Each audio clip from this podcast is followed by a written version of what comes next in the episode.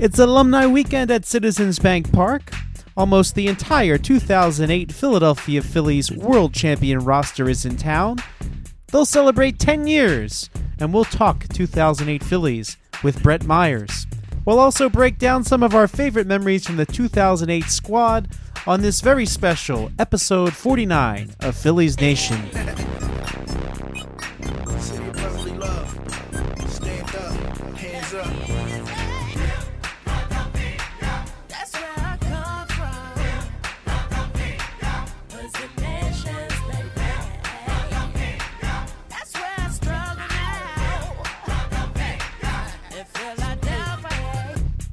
Welcome to this very special edition of the Phillies Nation podcast.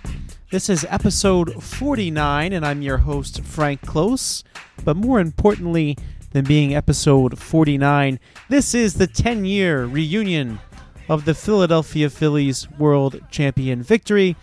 And this week's podcast comes to you a couple days early, and we are doing so to celebrate as the Phillies celebrate this weekend. You know, when I think back about two thousand eight, and, and we'll break this down, Tim Kelly and I are going to talk about our f- top five moments of the World Series victory. But I will say this, I don't remember a time in this city before that. Now, certainly things changed because we had another World Championship just a few months ago, but people walking around so happy. So much Phillies red being worn after that. Everybody happy. Brought a lot of people together. Lots of good times. Lots of great friends. Lots of celebrating at Frankford and Cottman, of course, if you're from the Northeast, or, or many of the other locations where everybody went out and celebrated. But really, just a great, great summary of what it's like to bring people together. Nothing else mattered except we were Philadelphians, and the Phillies won the World Series. And now we're pleased to be joined by one of those two thousand eight World Champion Phillies, Mister Brett Myers. Brett, how are you? I'm doing great, doing great. Hey, well, thank you so much for, for taking the time to talk to us today. And, and this is a big day for you, not just because of the two thousand eight reunion, but you also have a new single out, which I'm really eager to talk about. But um, before we get to it, let's just talk for a couple minutes about uh, that season that you're in Philadelphia to celebrate the two thousand eight World Series champion. So uh, before we kind of break down a couple little things, what was your biggest memory from that whole year? Well, as most people know, I've really struggled the first part of the year. And, um, you know, I was getting beat up pretty good and, and uh, had a terrible E R A and, and uh, wasn't helping the team at all. Um, so, uh, you know, I got sent to the minors and, uh, you know, I basically went down for twenty something days or whatever and, and uh, had to relearn how to pitch again or how to start and everything. And uh, I guess you would call it maybe a mental break, but um, it, um, that that's one of the main things that I take from that whole season, because when I, when I came back, the guys, um, and it wasn't me, it was more or less the atmosphere when I came back of how, how the guys um, got us in that situation that we were chasing a pennant and stuff like that. And having them push me a little bit harder and stuff really made it a lot easier for my transition to come back and be able to um, excel and, and uh, help the team as, as much as possible. And it, it was, it for me, the two thousand eight year and, and even the years before then, when it led up to two thousand eight, two thousand nine, was we really built like team chemistry. And I think that's exactly what what happened to us, and that's and that's what good teams have, um, good chemistry, and that's what it takes to win. Now, two thousand seven, the famous image of you throwing your glove in the air as you clinched a playoff spot. Now, the club ultimately got eliminated quickly. So when you came to camp in two thousand eight, were you expecting to one-up the two thousand seven season? one hundred percent. We were all we were all irritated with the way that two thousand seven uh, ended. I mean, I'm going to go out, go out on a limb and just say we were pissed off, you know, um, because we knew we were better than that. And uh, I think uh, for me, and I, I think I might have said it uh, back then, that we got caught up in the moment and we were uh, not expecting what really happened Um, we we just kind of went through it. Went through it. I guess I don't know. I don't, I'm not saying that anybody laid down or anything, but I just I think we were a younger team, and we we we've we're so close for the years before oh seven, and then we finally made it. And then we got there. But once we experienced that in oh seven, it was game on. We we knew what it took after oh seven to win every single day, and we were challenged that year. We were challenged in oh seven. Um, with the Mets, and uh, we, we won the last day, you know, so we were fighting. I don't, I don't remember how many games we were down, maybe twelve, thirteen. I don't, I don't, I'm not quite sure what the actual number is, but we were down um, a lot of games with like fifteen days to go or something, you know, it was something crazy like that, and ended up winning the division. So that might've taken a lot out of us, you know, and, uh, but in oh eight, we knew what we had to do. And we, we'd already been there. We'd already tasted the playoffs and seen what the city of Philadelphia brings and the energy that they bring. And we wanted, we knew coming in that we were the team to beat. I mean, Jimmy said it. We were all talking about it, but he said it. So when Jimmy made that comment to, to some reporters, did, did the team know he said that, or was that something you found out about later? We, well, we, normally we talk about it as, uh, amongst ourselves and stuff like that. We didn't expect him to come out and just say, yeah, yeah, well, you know, we're the team to beat. But, you know, Jimmy was that, that flamboyant player that would just, you know what, he believed it. We all believed it. We knew we, we knew we had what it, what it took. But we we just had to put it together on the field. And one hundred sixty-two games is a lot of games to play in a year. And it's it's a grind. It's a grind. And I know it was for me in oh eight. I mean, I absolutely was the worst player on that team for the first half of the season. And I was sitting back, and I just I couldn't take it. You know, I couldn't take the fact that I was not helping the team. And we um, collectively made a decision that I needed to go and go to the minor leagues and, and uh, get better.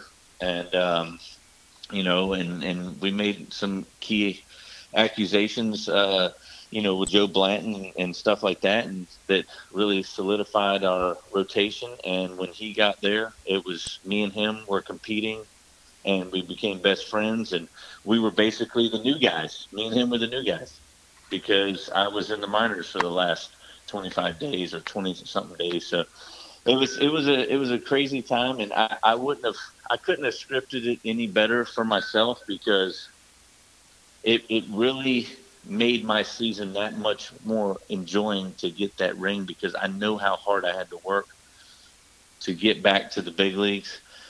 And, and you know, they, they didn't have to call me back up. They didn't have to. They could have just, you know, replaced me or whatnot, you know. And I knew how hard I had to work to get back to that point. And then the team accepted me right back, like, all right, let's go. We're ready to go. And and I started pitching real, pretty, you know, really well um, to the second half. And and uh, 'cause I, I don't know, I just I, I just felt the team the team brought me along. You know, all those guys in that clubhouse and everything. Like we we just we got along, and we it, it was it, not that we hung out with each other every single night. Some of us might not have liked each other a little bit, but it doesn't matter. That's what good team they have that good teams, but they they pushed me, my performance wise, and I think we all pushed each other, and we, the end result was winning a, winning a world championship. Now, one of the more memorable moments of that two thousand eight playoff run was one where you got to bat against C C Sabathia, and so why don't you tell you know, us a little funny. bit about that at bat? Well, it's funny. Everybody remembers me for that bat, and I, I think I batted like oh sixty-seven that year. I was terrible at the plate. Now, in high school, I used to be a pretty dang good hitter. You know, I was I was I was a good hitter in high school, but some years I had good hit, and some years I didn't. See, if I hit good in high school, it means I pitched terribly. So, but it, unfortunately, unfortunately for us, I actually hit good that game, and I actually pitched good, which was kind of strange for me, but. But everybody talks about that at bat and everything, and I love it. Like I, I, I had no expectations going up in, in that at bat for what happened. You know, it was kind of like, whatever. This guy's the best pitcher in baseball right now. I think it's second half. He had like a eleven and two record and threw seven complete games. I just, and it was on Sports Center every single night with C C Sabathia dominating. I'm I'm going into it going. Oh, I don't even think I'll foul one off. He's throwing ninety-seven at me and everything. But I will tell you what the playoffs do to you. They will lock you in. Like, you will get more adrenaline and you'll become a better player. And that's how you see some of these guys, these um, unsung heroes of, of uh, the playoffs and the World Series and stuff like that. See that more often um, because the adrenaline and everything. They, you elevate your game a little bit. And C C was nasty that night. I got, I would say that I got lucky. I mean, C C's one of the best pitchers in baseball still. He's still going. And, um, but that night his ball looked like a beach ball to me. You know, it just, I, I just knew everything he was going to throw, and it just, it did, it worked out, you know? And for the record, you did foul one off there. So, so, yeah. uh, and then of course that led to the famous Shane Victorino grand slam, which so all part of that sequence in that in that playoff game to make Harry Kalas famously say, "See you later, C C." So, yeah. So uh, let's let's talk for a, a quick second then about when you knew you were going to win. Well, like, was there a moment during the World Series that you knew that that ring was yours? Uh, I don't know. Because, I mean, it's baseball. It's unpredictable, you know. And uh, if if you actually sit down, if you too early, you know, like they talk about baseball gods and stuff like that. So if, if you say it in your mind that you that it's going to happen, then usually it doesn't happen, you know. So there was never a, a confident moment that that we were going to win it. You know, I knew, I knew we were up. There was a lot of things you can look back on that fans might have looked at, but as a player, now I we never I don't think we were ever satisfied until it was over, you know, and we never got too high and we never got too low. I mean, after every series we won, yes, we had a celebration and we were having a good time. We were on to the next one, but we knew that coming to the field the next day we had to get back to work.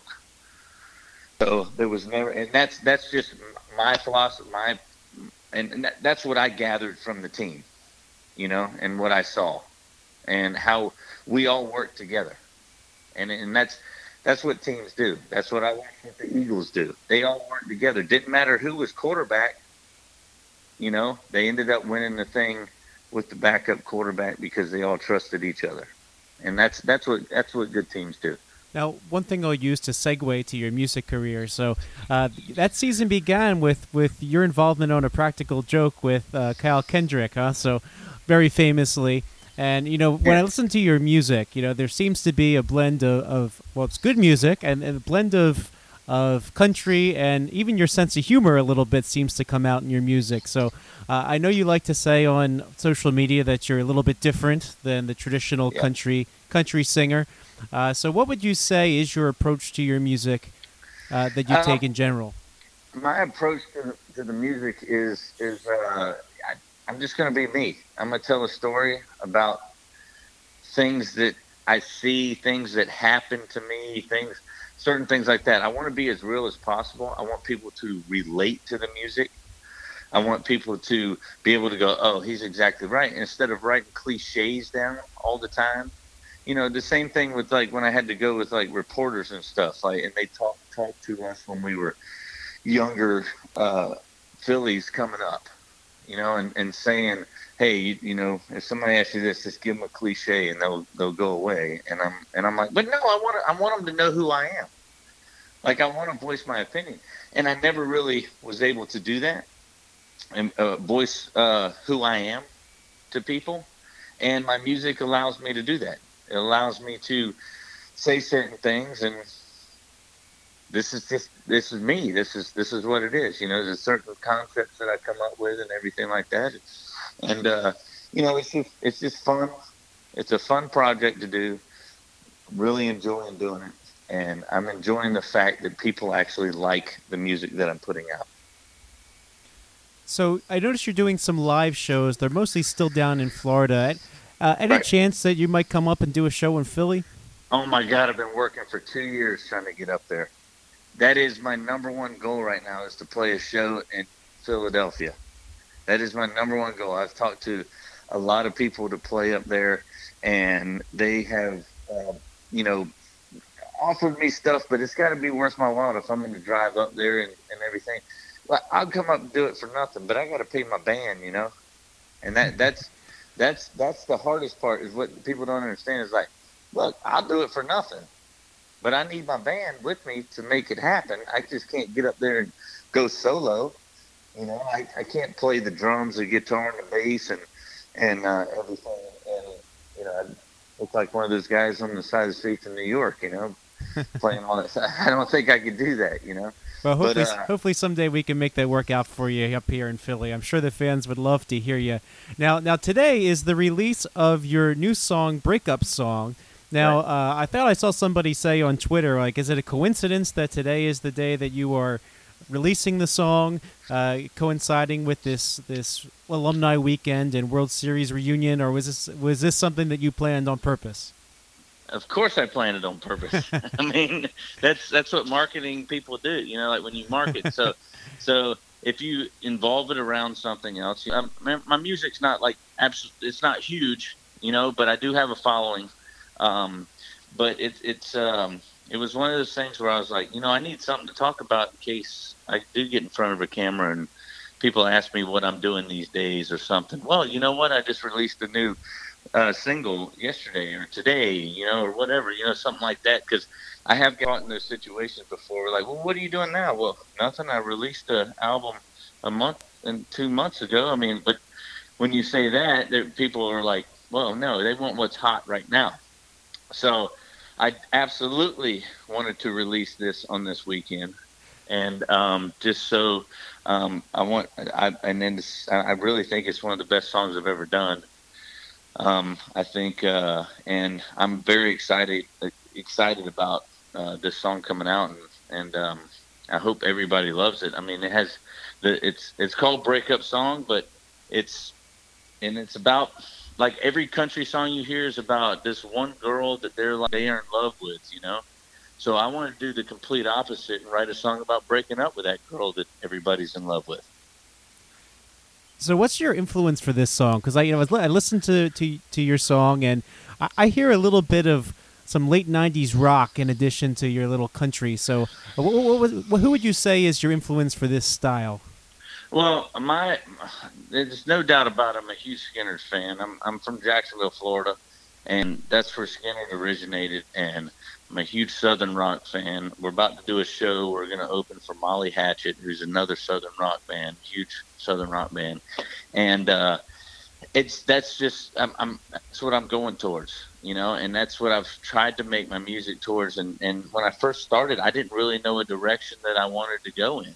So the first three albums and everything was songs. They were bouncing all around. It wasn't kind of, it wasn't like a set tone, like, oh, this is this guy. But now I feel that I'm coming into my own, and this is what we want to do.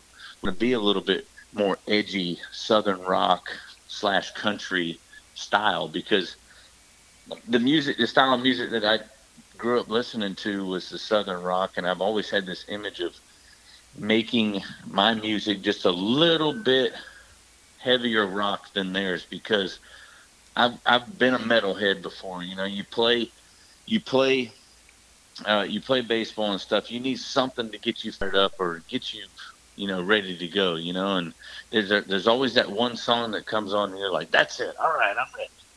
You know, so so that's that's uh, basically my inspiration, is that I love big guitars. I play guitar. I love guitar. You know, I love I love the the heavier Southern rock stuff, and that's that's basically we're trying to come into our own right now, and and uh, you know make this thing happen. And hopefully, people like it. So before we go, can you tell everybody where to go buy Breakup Song? You can go anywhere to any digital outlet. It's on Google Play. It's on Amazon. It's on Spotify. It's on iTunes. It's It's everywhere that you, you can get your music digitally, and um, and or you can go to brett myers dot com and check out some of my music videos and stuff like that, or my YouTube channel. And we we got we got a lot of stuff going on, and we're, we're trying to uh, keep pushing this thing out there. And, and the only thing, the only way to make this thing happen is with the fans and, and creating awareness. And we will also put a link on our website to make sure that fans can find it nice and easy. Brett, thank you so much for taking the time. Thank you. Brett Myers, everybody, and this is his new single, Breakup Song. Just a quick little sample as we transition to our next segment. And by the way, he has opened for other big names. You might know the name Uncle Cracker. I know he had that big hit, Follow Me, but but down there in, in Florida, he did open for Uncle Cracker. So so Brett Myers is a legit music act, and, and his fans down there, look, they're they're real music fans, right? So the ones up here in Philly, they want to see Brett Myers, the former Philadelphia world champion. But down there, you know, he's he's getting he's getting street cred just for his just for his music.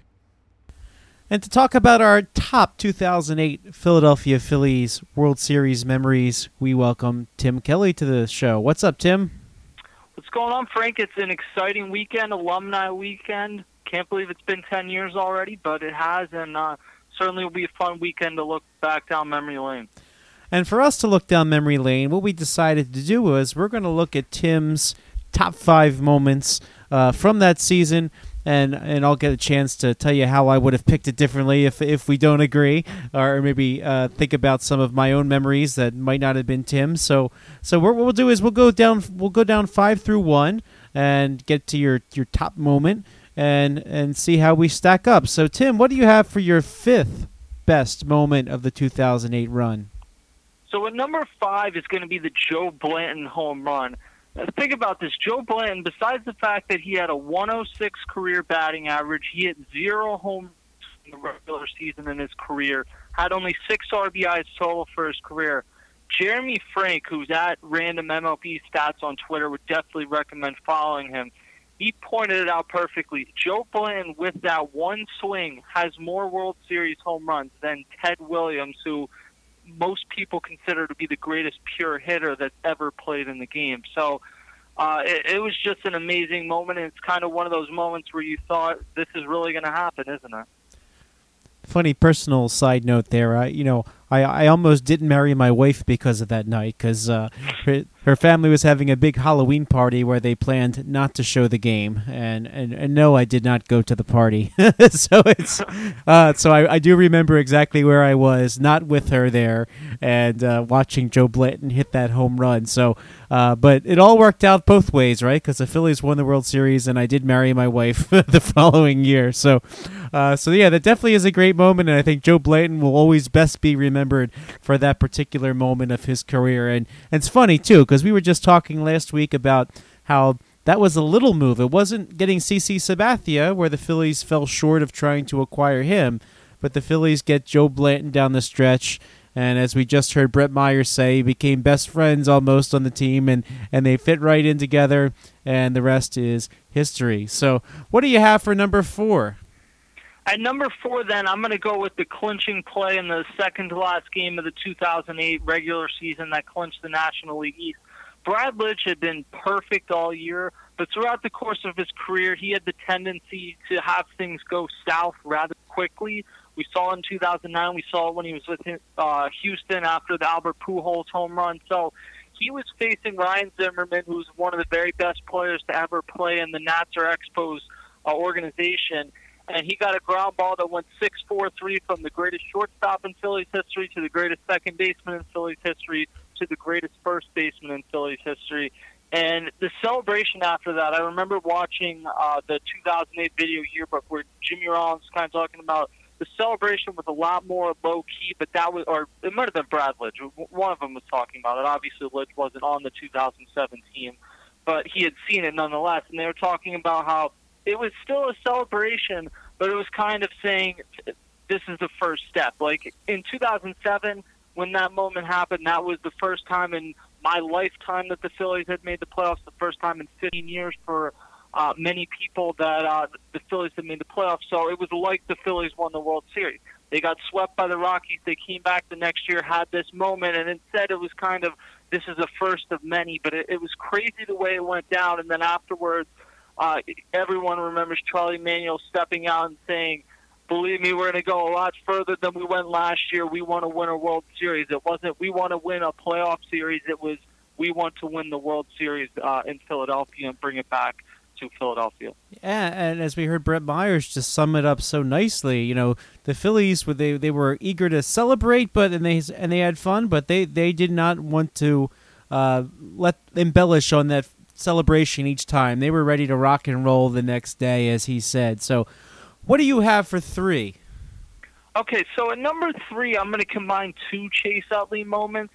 Um, the one is obvious. The one I think is a little less obvious, but both times Chase Utley played in the World Series with the Phillies, he uh, hit a home run early in Game One.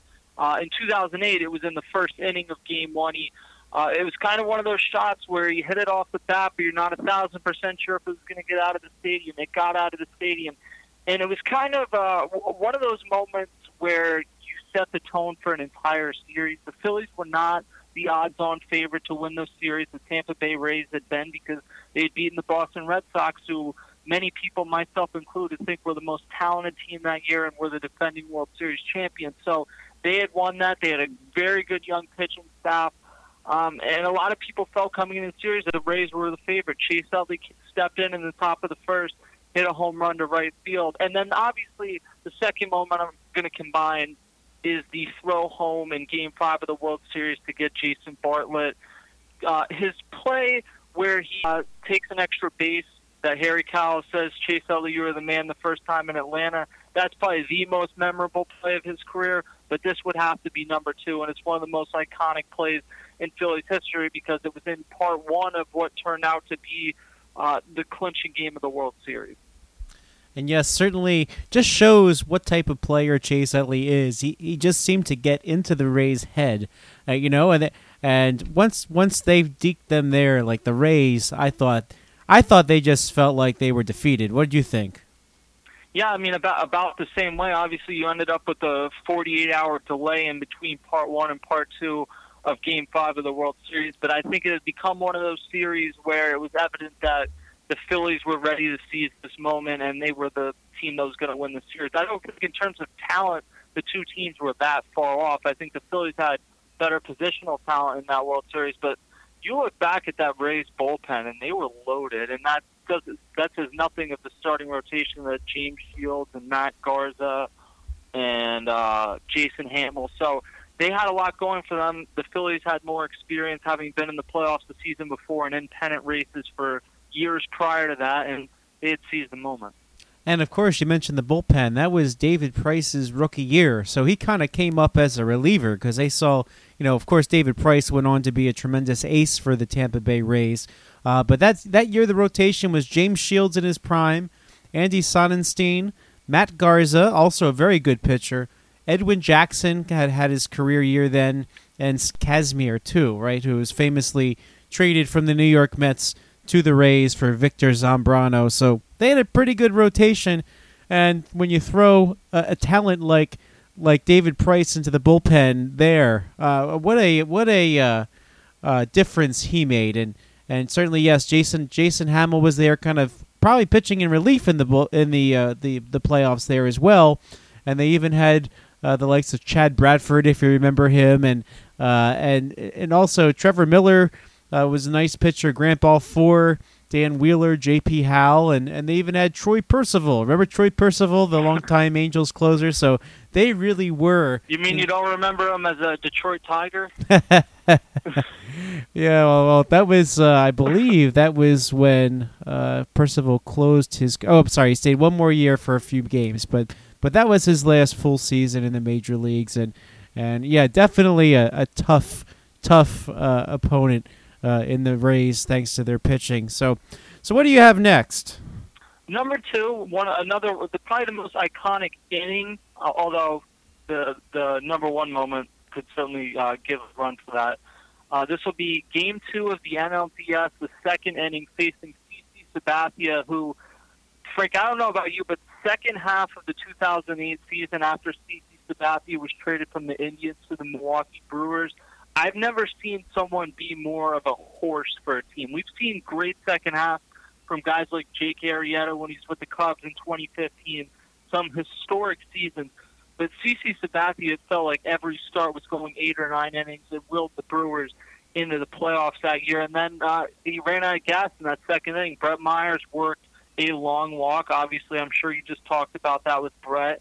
And then Shane Victorino stepped up later in the inning and hit a grand slam, uh, which uh, we'll certainly see over the course of this weekend as he retires as a Philly. Uh, absolutely, and and that whole sequence, you know, leading from the Myers walk to, to Rollins also walking to, to, to finally getting C C. Now, the thing about C C Sabathia in two thousand eight, the, the Brewers were basically using him on a on a day's rest short every single time. So he ended up making thirty-five starts for the season. Nobody usually gets to that. Usually you're a little bit short of that, but uh, but he ended up making thirty-five starts in two thousand eight because the Brewers were using him not every fifth day, but every fourth day, and he put on a tremendous performance for those those Brewers. He made seventeen starts, seven complete games, right? Is it that's a, who, who does seven complete games in yeah. a year? But but seven of his seventeen starts, complete games, and he pitched to a one point six five E R A, going eleven and two. So that was that was some um, devastating C C Sabathia, and of course, famously, he joins the two thousand nine Yankees, but we're not going to talk about that. So, so, so then, talk of course, about that next year. Well, yeah. uh, so, what then is the moment for you? Uh, the number one moment obviously has to be Matt Stairs' pinch hit home run in the uh, N L C S against the Los Angeles Dodgers. I remember the day Pat Gillick acquired Matt Stairs. It was August thirtieth. Jeff Jenkins was on the disabled list, so he was kind of viewed as a replacement. I think Jason Stark wrote an article back then kind of saying he's going to slide into that role. And I thought this is someone with a ton of pop that has been around the block. This is an addition that could pay dividends down the stretch because, of course, the Phillies were not locks to make the playoffs in two thousand eight. They still needed to get into the playoffs, so they needed that final month. But I did not see this coming. He stepped up against Jonathan Broxton, who was one of the better relievers in the sport at that time. And I'm not sure in the history of baseball there have been five balls squared up more than that ball was. Uh, in my estimation, it's the most important home run in Phillies history because they lose that game. It's two to two. I believe that that would have been game four, so game five still would have been in Los Angeles. You don't know how that goes if the Dodgers had taken the first two games in L A. Um, but with Matt Stairs' home run, it basically ended it. Jimmy Rollins came out, hit a leadoff home run in game five of the N L C S, uh, and that was about that. So it was really a turning point in that series, the same way Jimmy Rollins' walk-off double, triple, whatever they scored it as a year later was.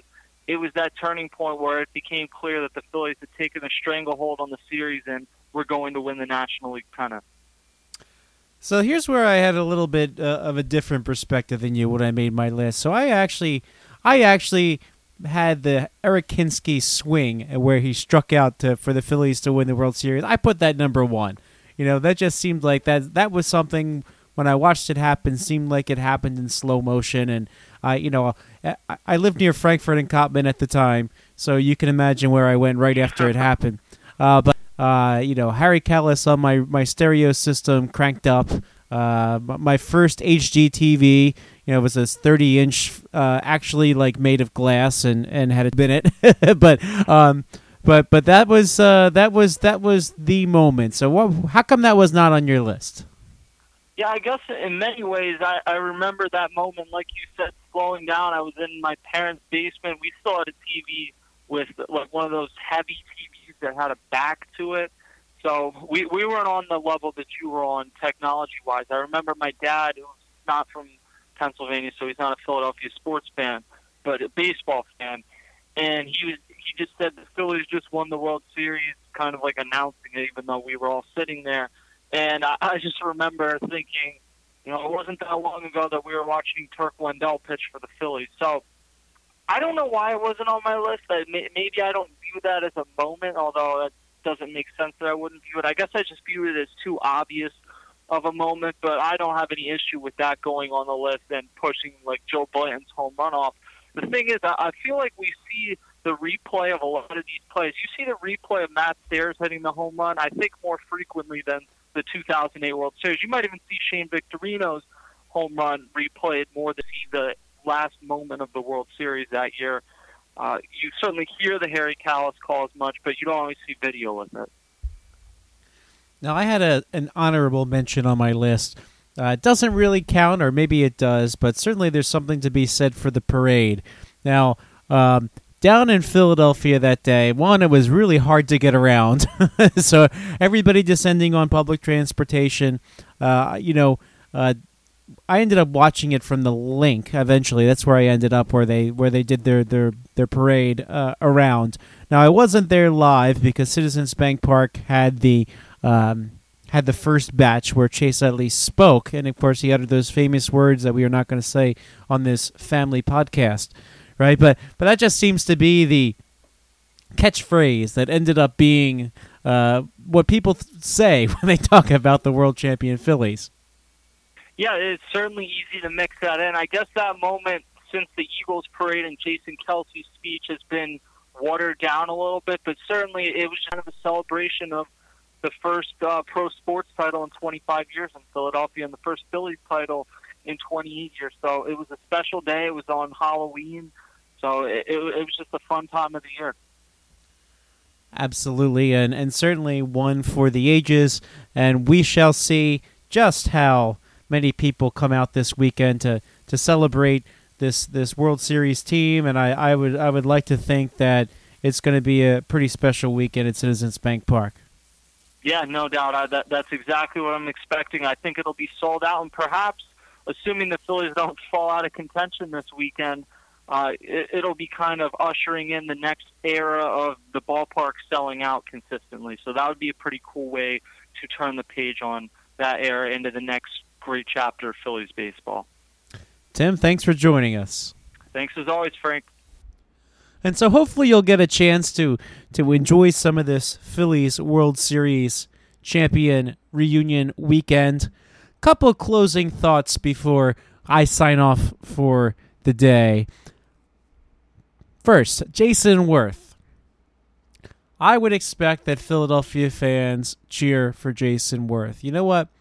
When he was on the Nationals, he was the enemy. He had to play the role of the enemy, but he's not a Washington National anymore. So I would expect that Phillies fans cheer Jason Worth, and, and really, I think they still will. You know, I, I was thinking back to at the close of the Vet.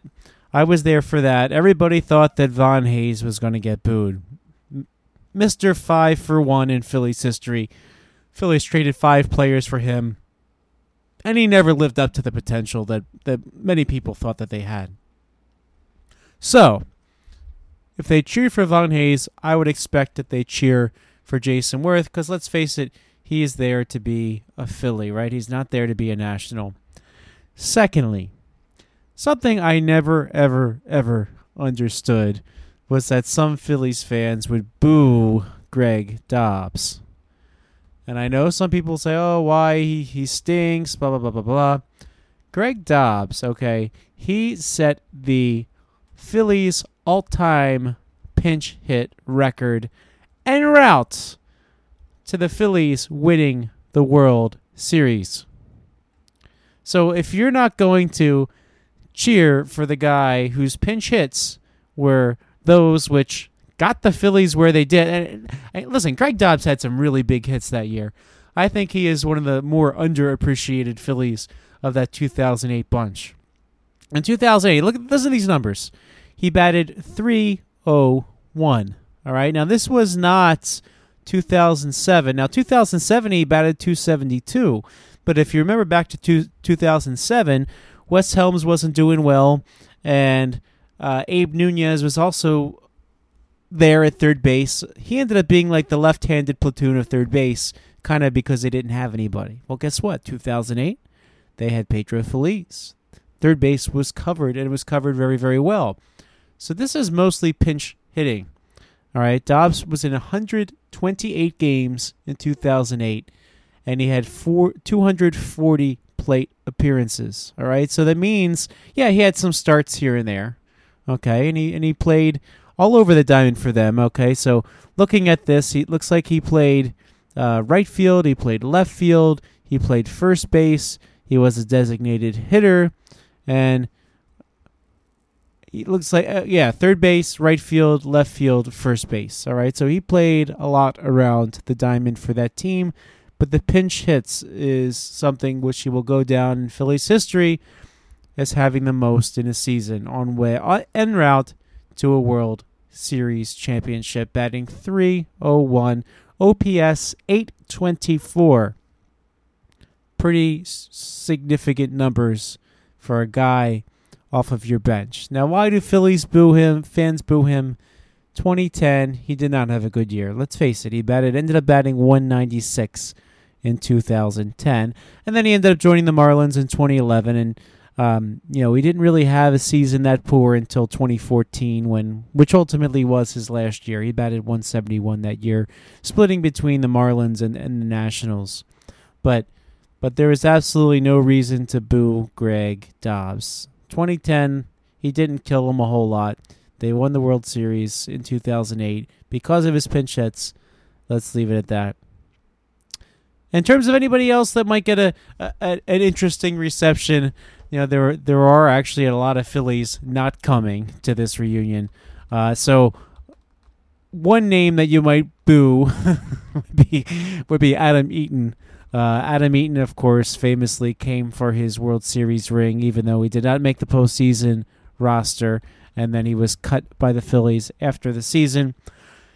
He will not be at the reunion this time, okay? So there's no there's no reason to be mad at him for coming.